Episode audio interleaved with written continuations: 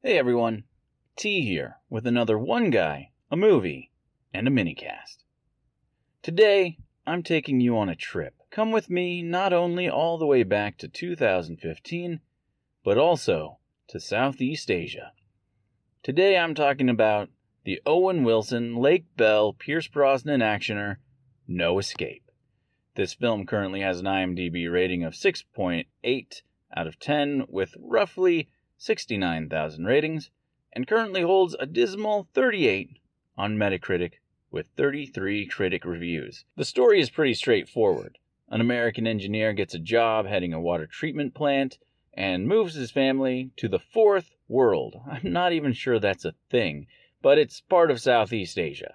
They find themselves unknowingly landing in the middle of a coup or uprising. It follows this family of four a husband, a wife, and two young daughters as they struggle to survive and keep themselves out of harm's way. Pierce Brosnan shows up early on and introduces himself as sort of a man of the world type. He also helps them get to their hotel. If you're looking for a Brosnan packed action flick, you're looking in the wrong place. He shows up here and there, but is actually only in this film for maybe 20 minutes, and that might be being generous. The focus here is on Owen Wilson's character and his family. You get about 20 minutes of happy family time before it turns ugly, and once it turns ugly, there's really no going back. The first glimpses of violence are blunt and hard to watch. Later on, however, the film decides to take a turn, shielding the viewer from some of the more violent sequences. It's a strange level of restraint that some might think is admirable, and others might think is just plain cowardly. It's entirely up to the viewer. This viewer, however, leans more on the cowardly side of things. The action gets intense,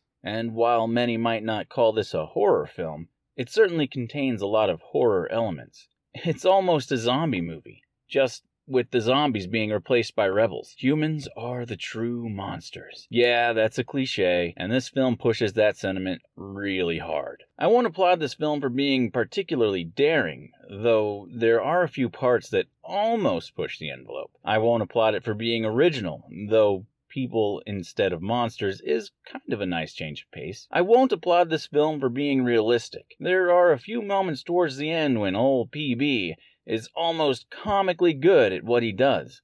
No, not almost. He is comically good at what he does. I also question just how realistic this ending is. I will applaud Owen Wilson as proving he has what it takes to star in a dramatic role.